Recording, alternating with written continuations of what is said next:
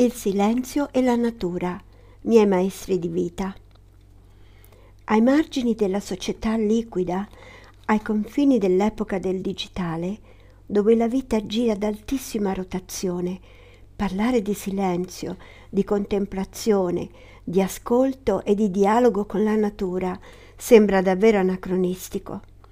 Questa sfida è stata colta dalla casa editrice Chiare Lettere, che a giugno ha deciso di raccogliere la testimonianza di vita di Volkan Fasser nel libro Il custode del silenzio. Racconta Fasser. Dopo quasi trent'anni, presso la comunità di Romena, l'eremo di Cuorle e il lavoro con i bambini, Chiare Lettere mi ha chiesto se potessi scrivere un libro che facesse comprendere perché la mia vita fosse questa. Quali fossero le sorgenti creative che hanno creato quest'opera d'arte che è la mia esistenza. Il messaggio che vorrei mandare, riflettendo sulla vita, è che ci fa crescere, ci comprende e ci invita. Prestarle ascolto mi indica la strada. Spiritualmente parlando, amare Dio vuol dire amare la vita e amare la vita ci fa comprendere il divino. Nato nel 1955 a Glarus, piccolo cantone svizzero incastonato tra le Alpi glaronesi, Fasser è il quarto di cinque figli. L'incedere spensierato di un'infanzia trascorsa coi fratelli e con gli amici tra le montagne subì una brusca battuta d'arresto nel momento in cui lui e due fratelli scoprirono di essere affetti da una rara malattia genetica, la retinite pigmentosa, che li condusse alla completa cecità. Raccontando della sua vita, dei suoi viaggi e delle sue esperienze a contatto con culture diverse, Fasser riferisce che per me fare una scelta non era mai davvero difficile. Prendevo spesso anche decisioni nette, coraggiose e forti, che hanno segnato profondamente la mia vita. Non ho fatto queste cose perché non vedevo, ma semplicemente perché volevo farle. Mi sono detto, basta una disabilità, un handicap, per il resto devo essere libero. Scelgo la libertà.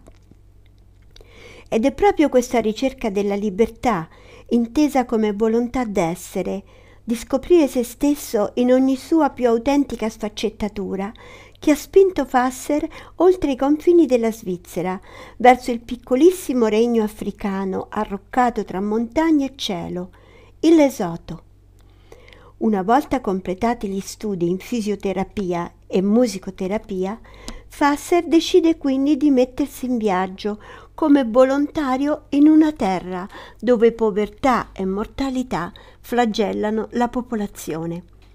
Da quel momento la sua vita è stata caratterizzata da uno slancio innato verso la cultura dell'altro, l'ascolto assoluto e disinteressato dell'alterità, alternato a una profonda introspezione e ricerca esistenziale.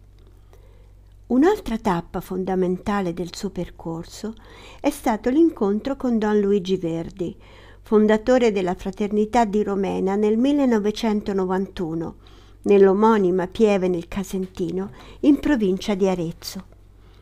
Da questo sodalizio nacque un'idea di comunità, un modo di stare insieme che esulava dalle logiche comuni e che guardava piuttosto alla riconciliazione con se stessi, col mondo attraverso la natura.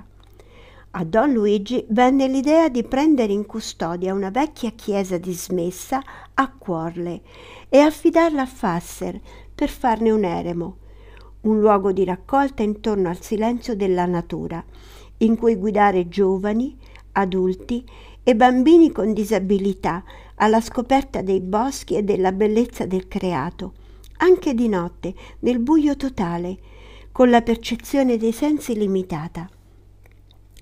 Se Romena era nata anche come una realtà rivoluzionaria che usava canti e moti degli operai per opporsi all'establishment della borghesia, ora non è più così progressista, ma rappresenta un polo attrattivo importante, soprattutto nel mainstream cattolico. È una chiesa aperta a tutti, che contempla un tipo di messa diversa da quella canonica, con abbracci, canti e riti. In questa compagine di eventi, Fasser ha elaborato una spiritualità propria, costruita a, port- a partire dalla formazione cattolica dell'infanzia, attraverso l'incontro-scontro con personalità dirompenti come quella di Martin Buber, Jiddu Krishnamurti, Nelson Mandela, Desmond Tutu, David Maria Turoldo e da due fondamentali maestri di vita, l'esperienza nella natura e infine il silenzio. Camminare in mezzo al bosco ti invita al silenzio, alla contemplazione aperta e libera. Tutto questo mi ha insegnato a essere responsabile della mia fede e a non delegarla alle istituzioni.